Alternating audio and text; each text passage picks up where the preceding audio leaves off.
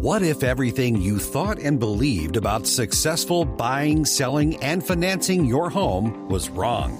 Welcome to HomeWise with Michael Miget. This is where you can count on straightforward, objective advice on the right way to make the most out of every dollar you put into your home. Whether it's buying, selling, or financing, even maintaining and growing its value along the way. Coming to you from the News Talk STL studios at Union Station in St. Louis. Welcome to HomeWise. I'm Stal Ponticus with the host of HomeWise, Michael Miget. And if this is your first time joining us, welcome aboard. We're glad you're with us. Michael, good to see you, buddy. How are you? Hey, good, Stal. How are you? Doing fine, thank you. You know, a thought came to mind here when just a second ago when you said that. If this is your first time joining us, if you are brand new to HomeWise Radio, you got a little bit of catching up to do. Fortunately, you can find all those episodes on the internet, uh, or some would say the interwebs uh, at homewiseradio.com. Um, this episode, once we uh, publish it, and all the previous 43 episodes now um, are available on the site. So you can go back, you can peruse them, you can watch them in whatever order you want. You can fast forward, rewind, pause, listen again, you know, take note, all that, all that kind of great stuff. Because sometimes, you know, we've been accused of getting a little thick into the, the weeds. Yeah. well, not not necessarily into the weeds. Yeah, I mean, yeah, I mean, we definitely go there too. But I'm just talking about you know the subject matter gets you know gets a little deep. Yeah. And sometimes I'm always pushing the edges edges of the box. Sometimes I venture outside of the box, not in a risky, exotic, or crazy way, but just alternative ways of thinking about things that we're already doing. And um, we look at it in other ways so that we can try to find meaning or purpose to what it is we think we're supposed to be doing, but often wonder maybe why, or maybe we don't even question why and we just do it. And then if we don't get the result, we wonder why we did that. And oftentimes it just, for me personally, that just, it leads me to deep introspective, I guess, digging or research into how how to do this. And in doing so, uh, what I discovered, I've done this basically my whole entire career, turns out that what we think we're supposed to do when we're buying a house tends to go polar opposite to what we would do when we're managing our money, say, like from a financial planning perspective. Okay. So financial planners look at different things, different aspects they generally don't get into mortgage lending or home buying. Um, I've even come across some financial planners that won't advise on that, and I don't. I mean, it's kind of strange. Like, well, it's an it's an, a financial asset, um, it's an investment, and I want you to make a mental note there because we're going to deep dive into that aspect of this today, and really answer that question. But some financial planners won't even really go much beyond the superficial surface part of it more often than not just agreeing with the client as far as whatever they whatever they already believe. Um, so things like you know smallest mortgage possible versus largest mortgage possible um, goes against what Ric Edelman is famous not I don't know famous or not, but he's a celebrity type, uh, well known financial advisor. Mm-hmm. Has a nationwide show. Uh, I forget the name of it offhand, but I I follow him uh, because he does deep dive into into mortgages, even though he is strictly a financial planner, doesn't do mortgages. But um, what his views are as far as taking out the biggest, longest mortgage you can, and not just okay, that's what you're supposed to do. Now go do it, but supporting that with the why.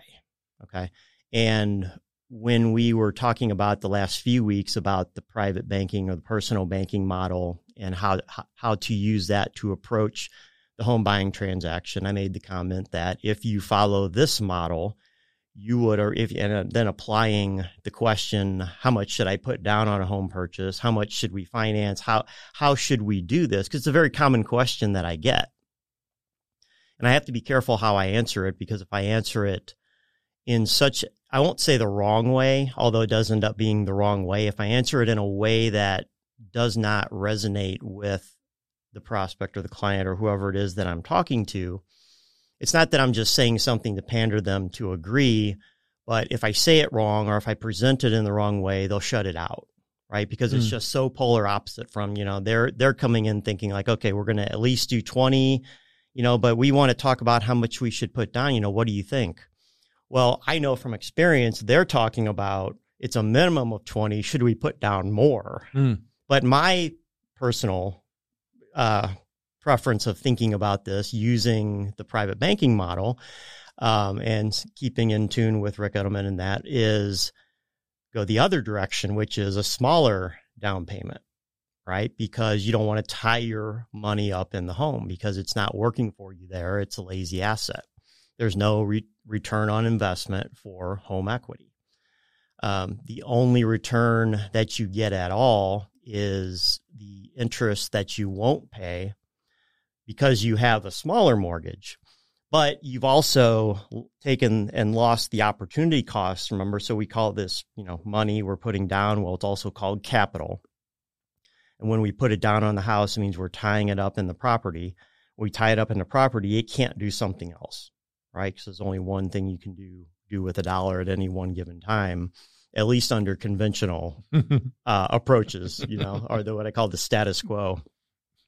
So if you put it into the house, it can't do something else like put in your 401k. Hmm. And so if you don't have your 401k maxed out, at least to the point where your employer is matching it, because the employer match, you could argue that's free money, right? So there's a pretty good return on that free money.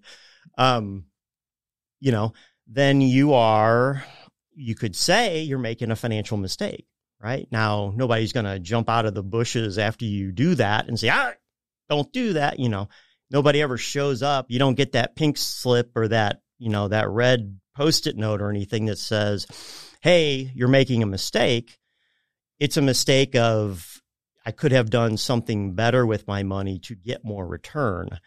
But you never really notice it because no one's going to say, hey, it's bad advice to put more down on your home, right?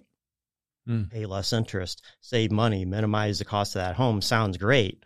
But in the overall sense of your wealth, you have lost money.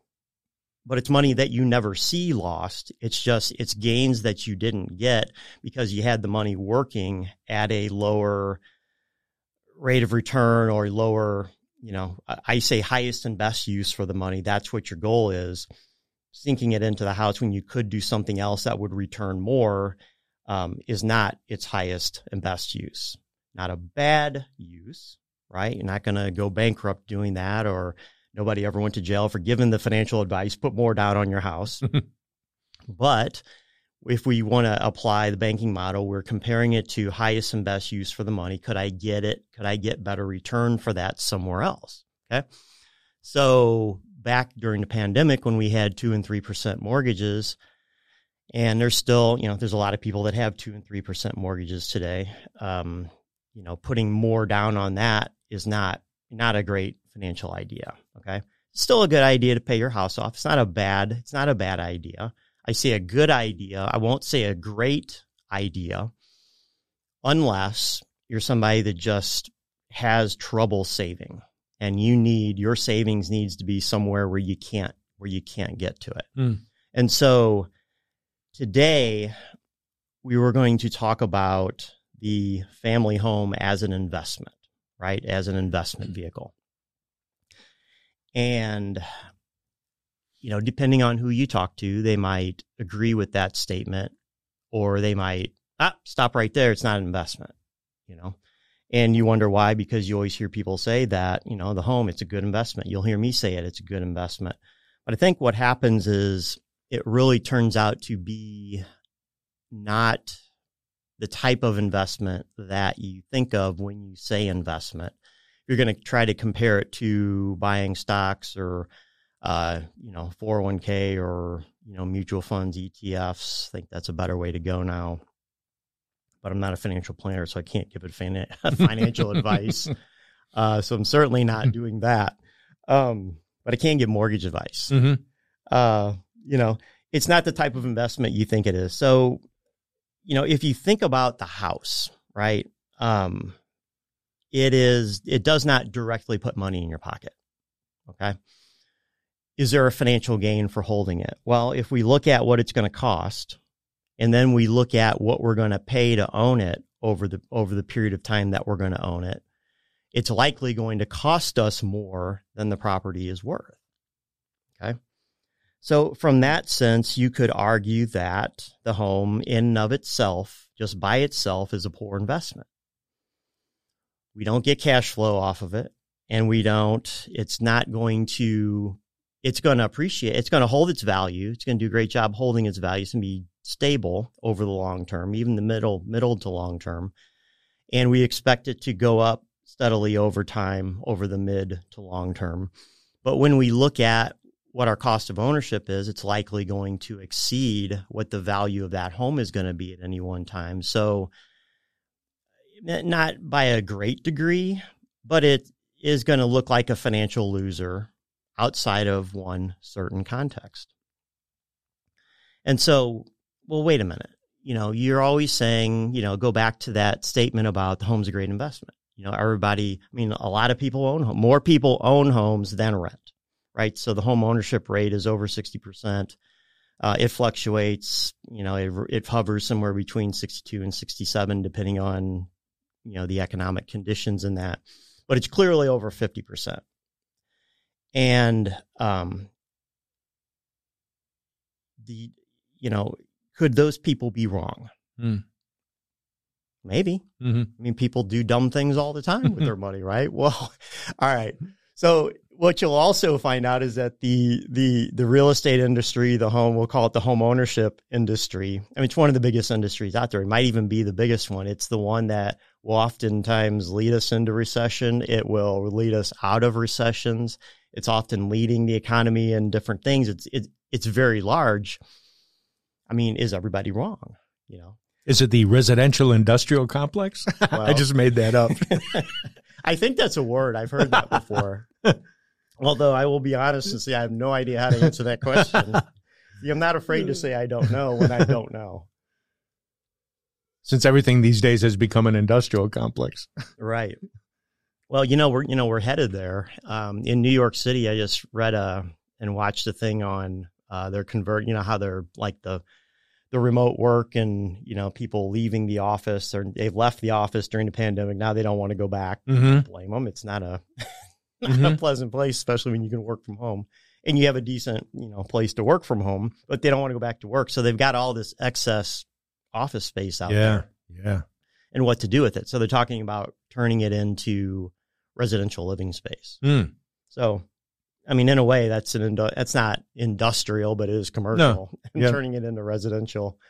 Um, that's in downtown Manhattan. Maybe a smart move and all that.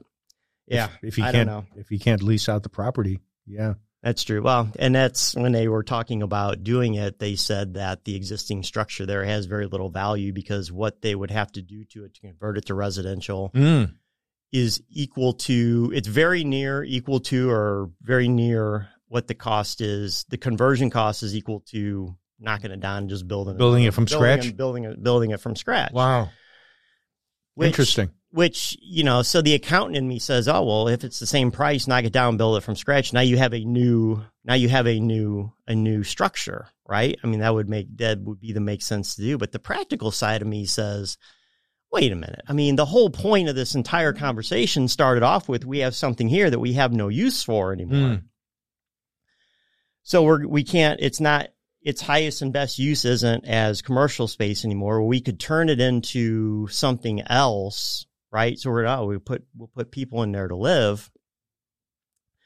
Um, hmm.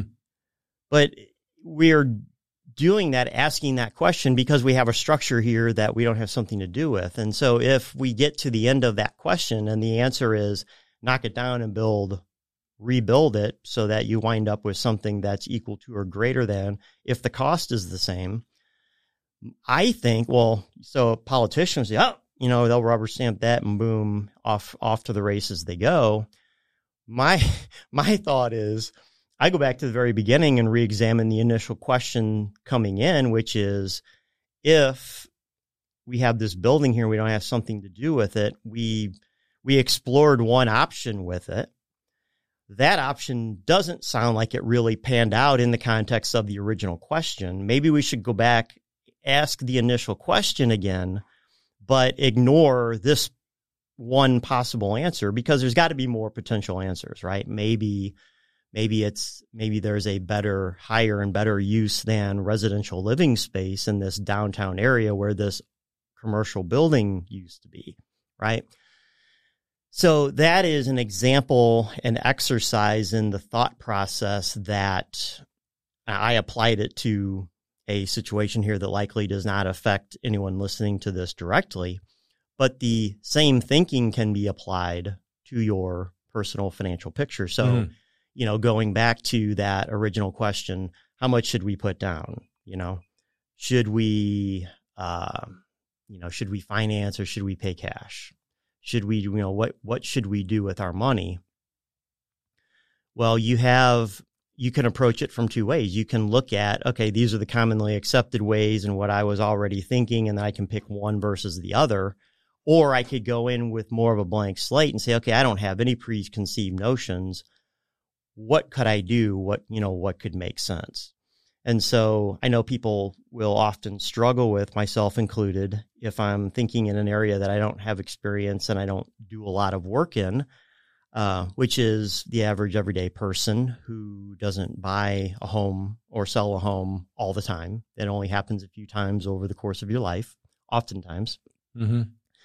And um, so when you present them with the blank slate and say, "Hey, tell me, tell me what your ideal scenario looks like or your ideal ideal outcome," you'll often get a deer in headlights blank stare or whatever. You know, so when I do that, and it's oftentimes it's over the phone, we will, uh, I will feel that blank stare because they'll start, okay, I want to get pre-approved. So we, we chat for a bit and then I'll start asking them questions and I will purposely start with a very open-ended question, which is, you know, how much were you thinking of putting down?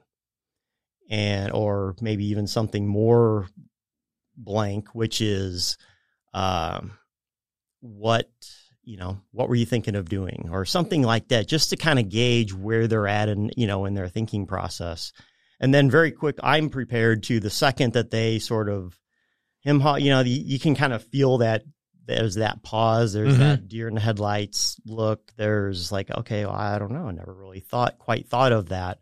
So then I will interject like, okay, you know, like when you go to the eye doctor and they say A or B, which one's clearer, which one makes more sense. Like, okay, so what do you think about this or that? You know, okay, well, pick one of those two, and then we'll kind of like work our way through it.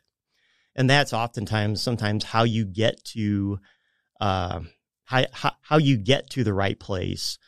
And I think that that is a better approach than just coming in and trying to shoehorn everybody into one of three things. You know, mm-hmm. like you're going to put down this much, this much, or this much and you're either going to take this loan or that loan or whatever.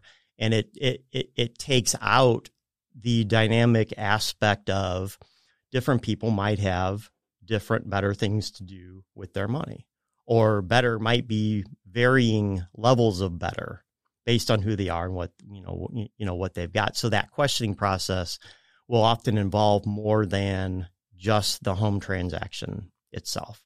So we are going to dive more into that question, exploring family home as an investment, how how we look at all that, uh, and that statement I made about the home in and of itself is generally by itself it's a poor investment. We will look into that more when we come back. Okay. We'll take a quick break here. You're listening to HomeWise with your host, Michael Miget. I'm Stal Ponticus. Glad to have you along for the show, and we will return right after this quick break.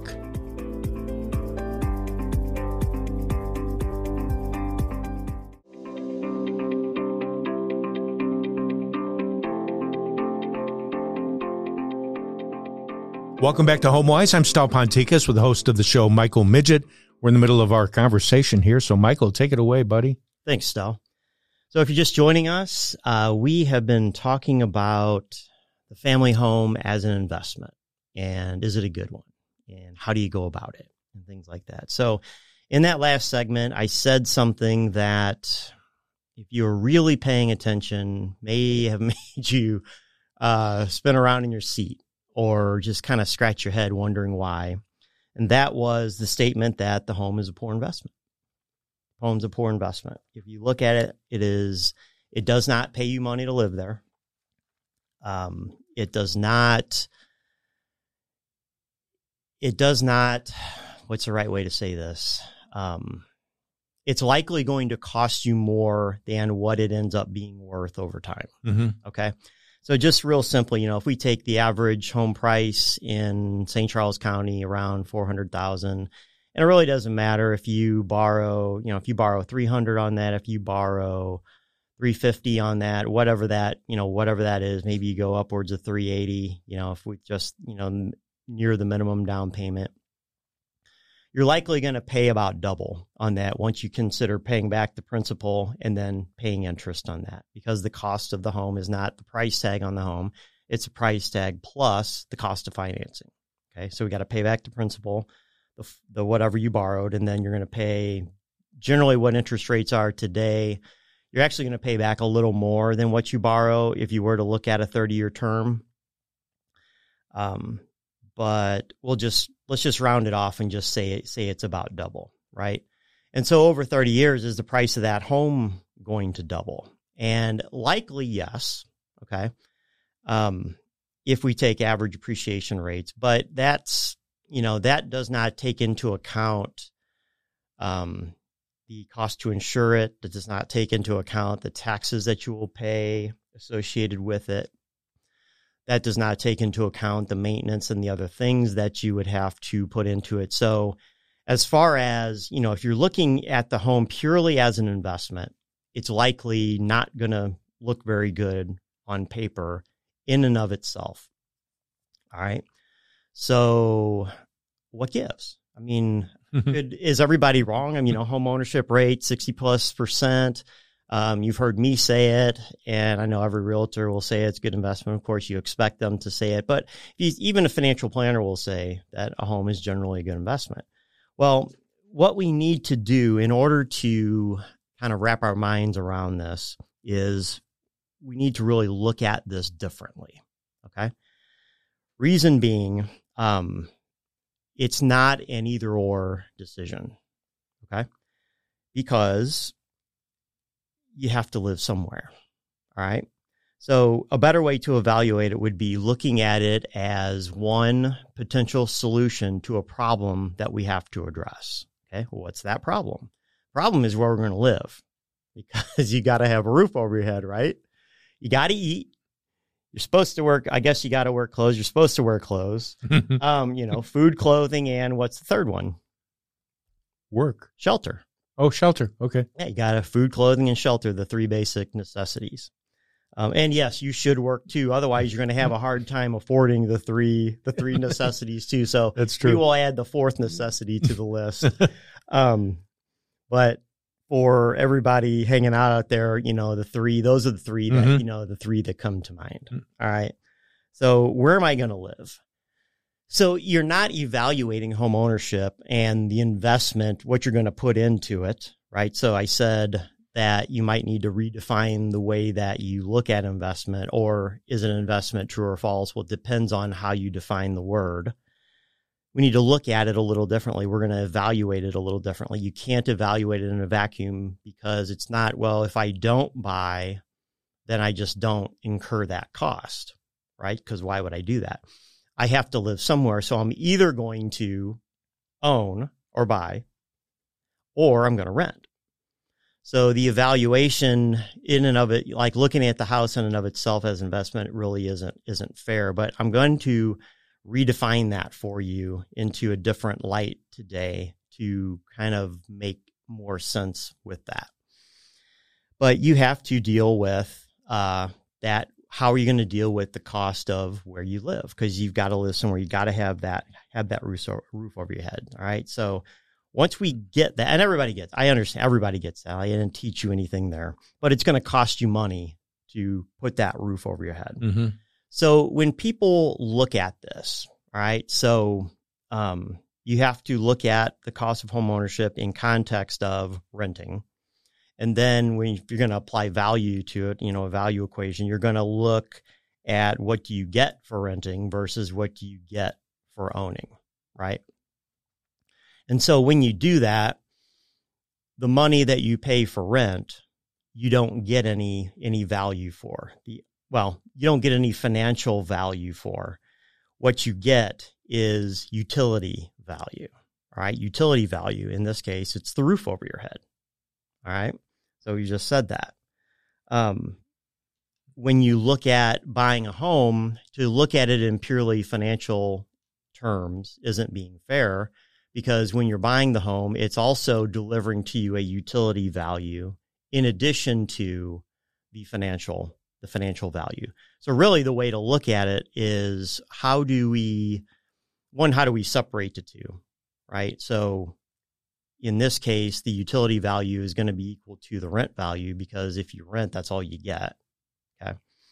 What's it going to cost to put that roof over your, over your head and then when you're looking at the buying of the home, okay, it's you're factoring out what that like netting out of the cost of that, the equal cost of renting, because you're going to look at it incrementally between between the two. And then what's that additional cost? And then what is what do I get additionally for that in the terms of of of financial of uh, financial benefit? So this is what leads people to uh, focus on cost minimization when they're buying, right? So if we bring this back to when somebody's actually buying a house and they're trying to figure out what to do. They're looking at ways to minimize that cost. In other words, minimize that payment. So they want to negotiate the price, right? Get me a lower price, save money when I buy the home. I can get more, I can get what I need for less money. That equals less down payment, less less monthly payment, right? Or they will focus on the interest rate and get a lower rate. They can get a same size loan, a same house for less money um, and uh, less payment. Or they will, if they're not necessarily payment sensitive, they will look at wanting to shorten the term. Because as you shorten mm. the term, you reduce the amount of interest paid. And that's really the thing, you know, they equate it to flushing money down a toilet, right? I look at it a little bit differently because you've got to live somewhere, right? um, but paying paying interest, it's for the rent. It's basically interest is just rent on the money. So when you when when you're going to live, you're going to rent something. You're either going to rent the place or you're going to rent the money. If you rent the money, you get the place. Well, if you rent the place, all you get is the place. If you rent the money, you get the place and the use the use of the money you own, you know, you own the asset. So as time goes on, um, that builds up equity as you make those payments. So that's actually that will turn into another factor that you can net out of that equation. Anyway, without doing some heavy duty math here, which we can't really do on the radio anyway, um, you will come up with there is a net positive net ownership to to owning all right. Hmm.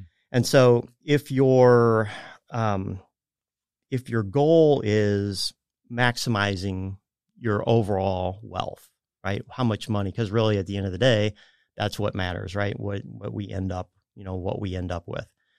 We try to make that number work. We try to make that number better by optimizing or maximizing or minimizing, in this case, the cost of every each individual little thing, you know. So when we buy a car, we we evaluate that car in a vacuum by itself, right? And when we buy other things, we sort of think about that in its own little box. And when we buy a house, we think of it in its own little box. But see, none of these things exist in their own little box. They all exist inside a larger, a larger box. And that larger box is reality. It's where we live. It's the one that we really have to, really have to deal with. So if we're only focusing on, in this case, let's just use the house as an example, we run the risk of we did something that minimized the cost of the house, but it minimized our ability, our net wealth effect over time to a greater degree.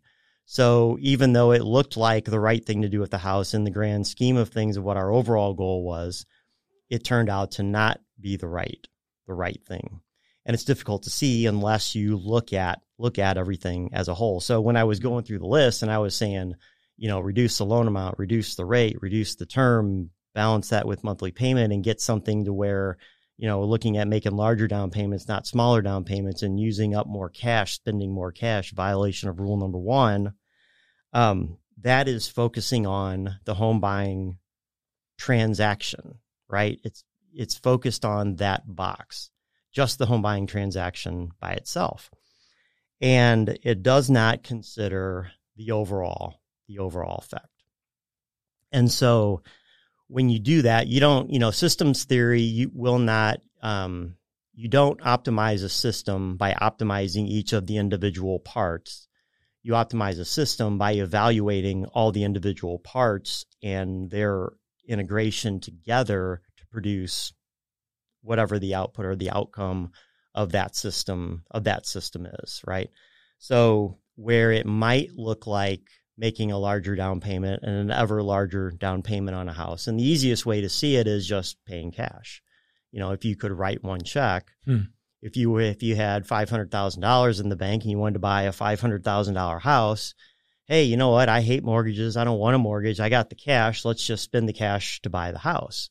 Well, now we got the house. I got 500,000 in equity, right? It's not growing. Okay. House and equity are different. They're two separate things. The house is going to go up, up, up in value or down in value, or it's going to do whatever it's going to do, irrespective of the mortgage that's on it. Okay. So it doesn't matter whether it's mortgage to the hilt or it has no mortgage on it at all. It's going to go up at whatever it's going to go up in. But that money that's, you know, I'll say trapped inside that house in the form of home equity isn't isn't working for us. It's not producing a producing a return. Whereas if we had it outside the house, we could do something with it. Now, if it's just going to sit in a savings account, that's no good mm-hmm. because we could take that money, invest it into the mortgage, because that's essentially what we're doing.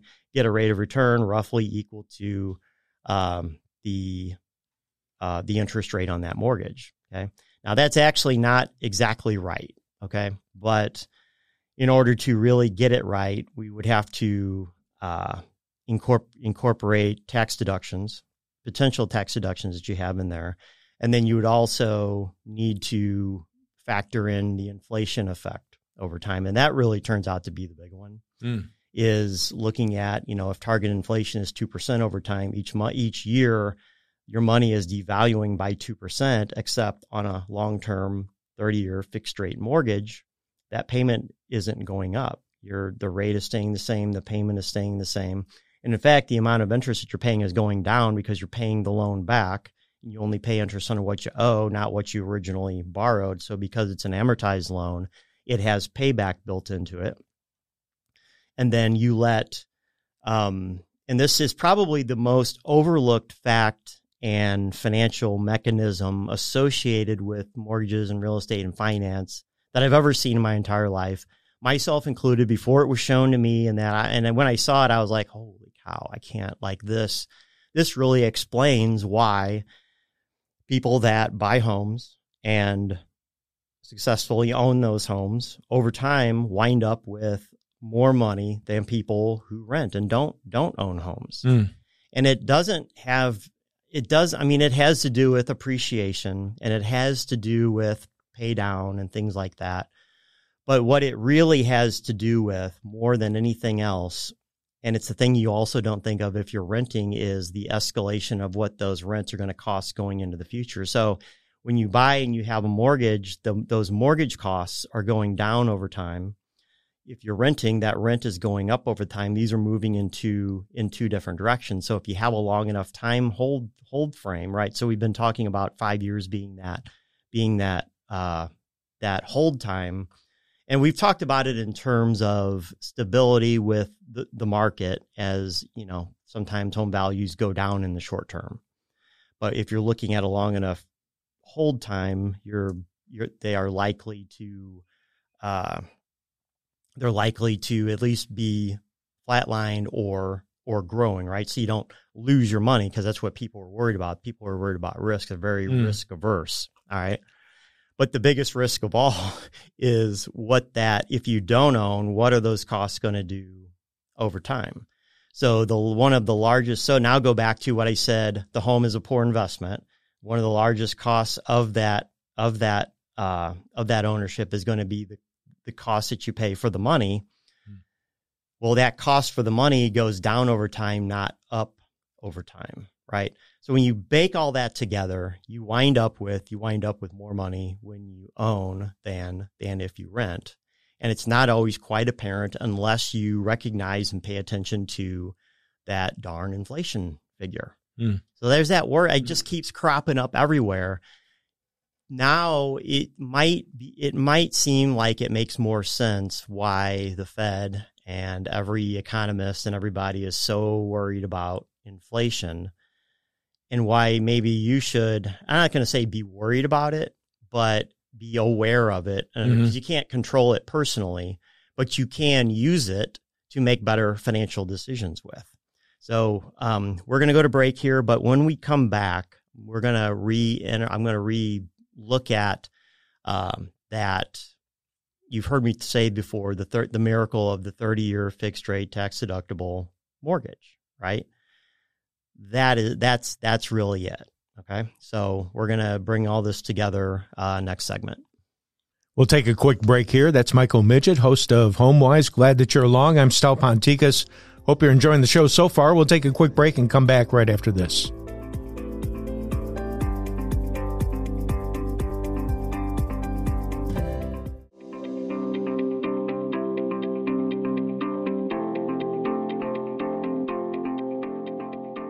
Welcome back to HomeWise. I'm Stal Ponticus with the host of the show, Michael Miget. And uh, Michael, we're in, we're in, the middle of this conversation, heading down the home stretch here. so uh, feel free to keep it going here, buddy. It is the home stretch. So, um, you know, I every week I start out trying to keep it light and airy and fun and maybe interject some jokes. And we always wind up into some deep, heavy heavy thoughts. And I think the reason for that is because one, there's there's there's a lot here. Okay. And I, I know for a fact that most of it gets brushed over, probably even unknown to most of the profession, most of the professionals in my field, mortgage, real estate, insurance, you know, all, all of that, because it's almost never talked about. Mm. Even, you know, not, you know, maybe you know, some would argue, well, you know, you don't want to talk about this to clients or prospects because, and I hate that word prospects, by the way. uh, it just seems like it's not how I think of it. It's, it's just me talking to, to somebody. But, you know, they're not going to understand it. They're not interested. They don't do whatever. And I think, you know, it kind of makes me think back to kind of, you know, some of the thoughts I have about some of the other financial pundits like Dave Ramsey and that, where, they're making a decision on behalf of people that they don't want something just because maybe they don't react to it the way that uh, you know the way that they want them to uh, or it doesn't serve a purpose in trying to sell them something. And i you know i just i have a different a different look at this. You know my my goal here my purpose is not to sell you something. It's to educate you so that you are better equipped to make a better financial decision if and when you buy, sell, refinance, get asked advice by somebody else who's mm-hmm. looking to buy, sell, refinance, mm-hmm. or something like that. Because buying a home, financing a home, how you pay for it is one of the biggest decisions you're ever going to make in your life. Okay. The decisions wrapped around that decision, that that act, buying, financing, and all that, are going to have a larger effect on the financial outcome, how successfully that home contributes to your overall personal wealth when you retire than any other aspect of this. Okay. So we've talked about the home is the most important piece. It's the epicenter of your personal financial picture. It touches more of all the other, it has more of an effect on all the other parts of your finances than any other thing you're going to buy or own or do. It's the home, it's the center, it's the epicenter, it's the nest egg, it's all these different people have different ways of thinking about it or quantifying that in their minds. Um, it's your largest payment. It's the biggest purchase you're going to make. It's where most of your money is going to wind up being tied up. um, you're going to mm. spend more money on this than you are on any other thing. And it all matters. Okay. So it's not like renting. It's a long term decision. It's an ownership decision. If you do it right, um, not only is it going to help you financially, but it also helps you mentally and socially and all those other things that go along with it. So the decision to buy is rarely solely a financial decision. Okay. Now, if you've never bought and owned before, that may not make sense to you. But I can promise you, once you do own and buy something, you are going to become mentally attached to that house. It's going to be your nest. It's going to be your home base. It's the place. I mean, if for nothing else, it's the, it's the place where you wind up at night. It's the place where all your stuff is. it's, it's, uh, you know, when you fill out a form and they want your address, you know, you ever have that feeling like I remember when I rented an apartment and I used to move around a lot because it was fun moving around. It's like exciting. You know, I get a new place every 12 months, you know. But golly, you know, I mean, the forms I filled out last year going to a different address and then you're trying to do the the mail forwarding thing and you know, oh, those gosh. run out and like does it actually I mean, I still don't know how it actually works. I'm sure there's mail I didn't get, but you know, when you're 20 something, how important can your mail be anyway? you know, and nowadays I guess it's email anyway, so maybe that's not even a even even a concern anymore. But until until I owned and bought, that's been a while, mm-hmm. right? So I'm thinking way back. But when I first owned and bought, it was there was a little transition period there where I had to kind of get used to it took about a month or two. and there's a psychological difference between being a renter where you're not technically responsible for the property, quote unquote, and then you've got the responsibility of being a homeowner and yeah. actually having to deal with handling the property on a day to day basis. Yeah. And it seems, you know, if you haven't owned before, that might seem overwhelming. And why in the world would I want that? But it really isn't. It's not that big of a deal. Mm-hmm. You know, it's just, it's just another thing that you deal with. But, you know, think of it this way. Uh, if you rent, depending on where you rent, you might park your car in a parking lot. Mm-hmm.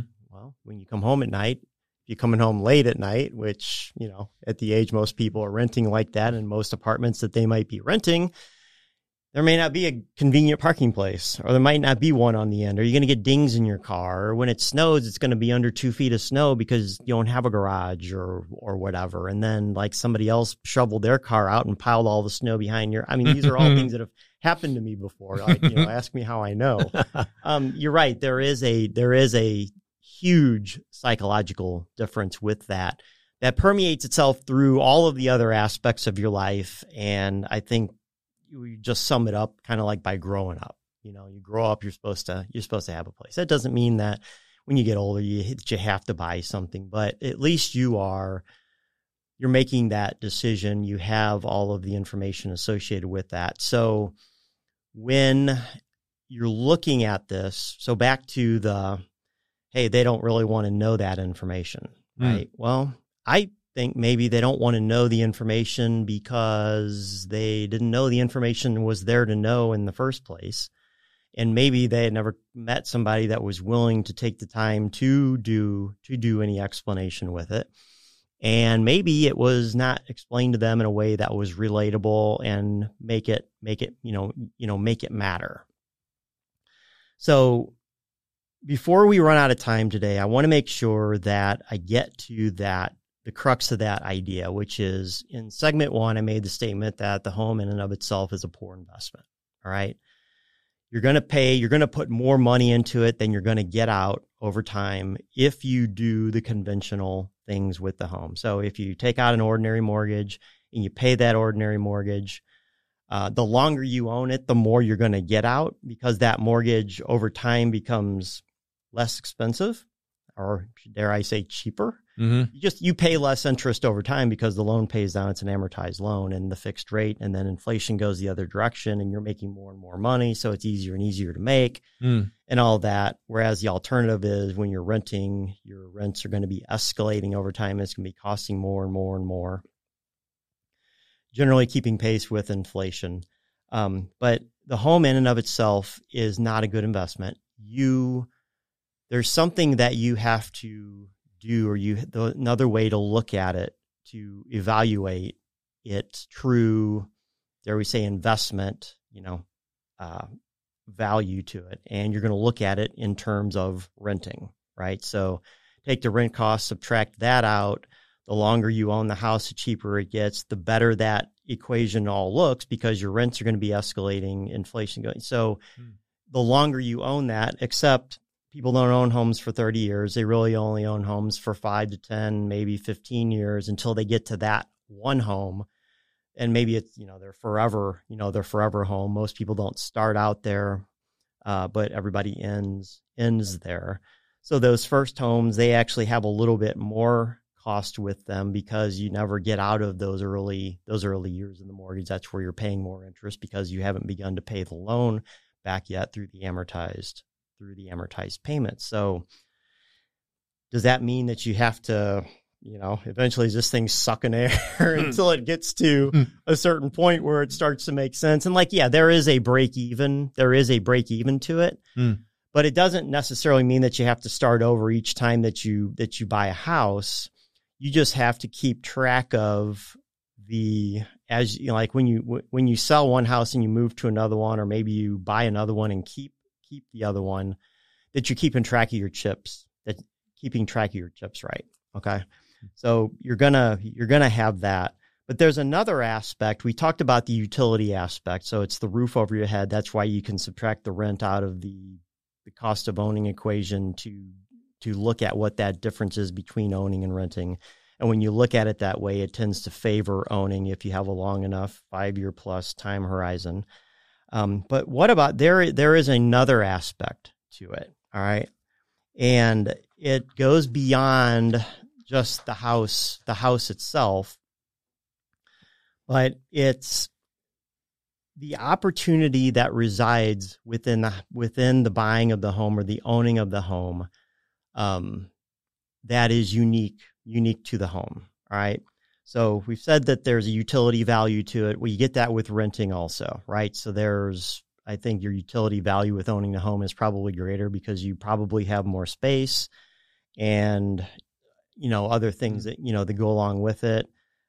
But, um, when you when you look at this, there are there is an there's a big additional value to owning owning a home, and it comes down to we hinted before last segment at talking about the the you know the the miracle of the 30 year fixed rate mortgage, Warren Buffett's favorite favorite mm-hmm. investment, and the way that it makes a home cheaper over time because it basically gets inflated. It gets inflated away the home is special. It has special special value called collateral value.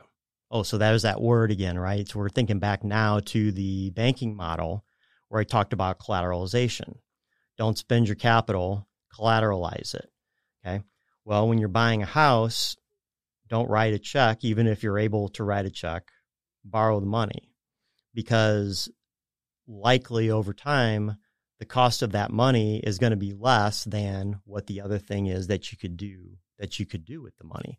Well, but let's say you can't write one check to start out with. You have to start out where everybody else does. So over time, you're you are you, you are building that equity. As that equity builds up, it's a store of capital. It has no ROI on it. There is stored value there that you're probably not realizing. Okay. So now it's really easy to see if I apply a an example to it, right? So now if you listen every week, this will be a worn out example for you, mm-hmm. but you know where I'm going still. Debt consolidation, right? It, that you know, oh, I heard it. Yeah, that makes see that makes sense to people. But when we look at it in this model, what you're doing is you're taking the collateral value. If you do it with a home equity line of credit and you do it the way that I told you to do it in previous weeks, if you missed that, then go back to the previous week's shows, homewiseradio.com. They're all there. Check them out. Um, if you if you do that, you are making use of that home equity. You can get a better home equity loan than you can other kind of loan to do that consolidation with. The consolidation accelerates the debt elimination plan or the snowball plan, right? So the Dave Ramsey people out there, if I say debt snowball, you know what I'm talking about. For those, for the other people, it's just a plan to eliminate your debt where you focus on one debt at a time. And as you pay it off, you recapture that payment and apply it to the next debt along with any other money you can throw at it. Well, consolidation adds to the amount of money that you can throw at it. So you get through it faster. The faster you go, the more success that you have. what makes that possible? So when I say consolidation, I'm talking about debt consolidation loan. And more often than not, it's always going to be a loan secured by the home in the form of a home equity line of credit. Today, I think that's the best way to go because of the interest rate environment that we're in. Mm. You can also do it with a cash out refinance, but most people are going to be better off doing the home equity line and keeping the mortgage that they have in place. But again, you got to do the analysis, right? So you can't, I can't just say that matter of fact and move on. Mm-hmm. It's got to be analyzed. Okay.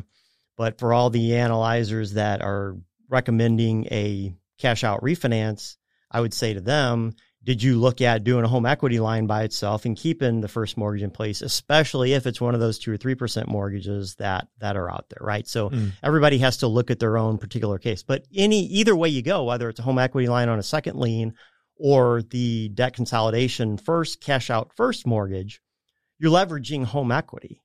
So the same special loan that you used to acquire the property with that made it affordable because you didn't have the money to write one check. And if you did have to write the money for one ch- to write one check, it's an incredible amount of money to put out there in the first place and lose the value and the benefit of. You can break it up over time and own it with a mortgage. And then what it does, it gives you the opportunity to become an owner, begin building equity. And then if you want to accelerate that process of the way that homeownership builds your wealth over time, which again, remember I said it was a poor investment. I'm going to substitute a new word in there, savings vehicle. Hmm. All right. If we look at it in the form of a savings vehicle, so we look at saving up home equity, you know, um, I mean, a home does have on average a 3% appreciation rate over time and it's pretty stable. You know, it can be a good savings vehicle. And then on top of that, when you factor in the utility or the roof over your head value of it, and then we don't even have to go to all the psychological, emotional, mental benefits they, they go along with it, which you alluded to earlier, Still, Uh, great job, by the way. Mm-hmm. Um, it makes that's what makes homeownership a winner. But don't ignore the value of the home, the equity that's in the home, the ability to use those two things together to collateralize a loan to do something valuable with. Okay. So when I put it to you in the terms of debt consolidation, it makes it makes sense. But it doesn't have to just be a debt consolidation. You could put anything on that home equity line and you can pay it off the way that I showed you to do it last week, which leverages 100% of your income while it's outstanding instead of parking money in a in a checking account or a savings account and waiting for it to evaporate or erode away, letting the bank use that money, you can get the use of that money to reduce your your inherent costs. Mm. At the point you get to the point where you are able to take that draw on the home equity line and use it to buy an asset that produces cash you have now started a mechanism, an additional wealth acceleration mechanism. I don't have a better word for it than that at this point. Um, but yesterday I was just talking to a real estate agent. I teach CE classes for the uh, for one of the local the St. Charles Association of Realtors here, and we were talking about something else. But in the terms of that conversation, she brought up, uh, "Oh yeah, we we invest in real estate and we use a home equity line of credit to acquire the properties with, right? So whether you're acquiring the whole property with it or if you're using it as the to come up with the down payment and then letting the property hold its hold I mean depending on how much equity you have that might be a better way to go. Hmm. Um but that is a point when you buy the rental properties presumably they're going to cash flow okay so they're going to cover uh, the cost of that ownership and hopefully throw off a positive uh, cash flow. Um, and then presumably they're going to appreciate over time. All right. There are other there are other types of investments that do similar things like dividend paying stocks. Now you're probably not going to have the same uh, positive cash flow from that that you might have with a rental property, but the skill level is less mm. to just own something that you can passively own and have it kick off money than if you're going to manage the real estate. Or you might go real estate fund, you know, REIT, investment trust, whatever, uh, that is a hybrid of you know those two things where it, it, it acts like a fund you don't have direct it's a passive investment but it's in real estate and so um, again i'm not a financial planner so i'm not recommending anything in particular i'm just throwing you know rough asset classes out there but the idea is that you are spending that money. See spend that's a dangerous word to use because mm-hmm. you know it goes against rule number one but you are spending that money that it's you're going to get you're going to get something back from so something that holds its value plus kicks off cash it will self finance finance itself. Hmm. and if it doesn't you don't do it right? So this isn't something that you have to do but as I meet a lot of people, especially right now with property values going up over time, you got a low two percent mortgage on your on your house, and you're just your your equity is ballooning, you know. And what do we do? Like there's like you know you don't have to do anything with it, but you could look at using that as a platform to grow grow more wealth, right? So that is the point there. Coming up with the home, um, looking at it as an investment vehicle, I think it's actually better thinking of it as a savings vehicle that has a steady, predict, predictable growth over time, but you can greatly modify or improve the net wealth effect of that home when you're able to utilize that equity once you've got it built up to do other things with over time that mm. add to your to your overall picture. So that's an example of using the home in such a way that it uh, builds your personal financial picture and helps provide for retirement. So up until retirement, you are you are uh, you're piling up money, but you're also presumably building building a cash flowing portfolio of things that maybe you can retire early or when you get to retirement you have thing you have income there that's passive or whatever not related to your job that you can that you can rely on. So that's it. Hmm. Well, that's a great way to look at it. So thanks for all that information. Uh, that wraps up this edition of homewise. That's michael miget. I'm stal ponticus glad that you were able to join us. Hope all the information was uh, was very uh, informative for you, and hope you'll join us again next weekend for another edition of HomeWise with Michael Miget. Loans and loan information provided by Shelter Mortgage Inc. Visit us at goshelter.com and MLS number 192609. A Missouri residential mortgage licensee and equal housing lender. Call 888 497 2558 for additional cost information. Other restrictions may apply.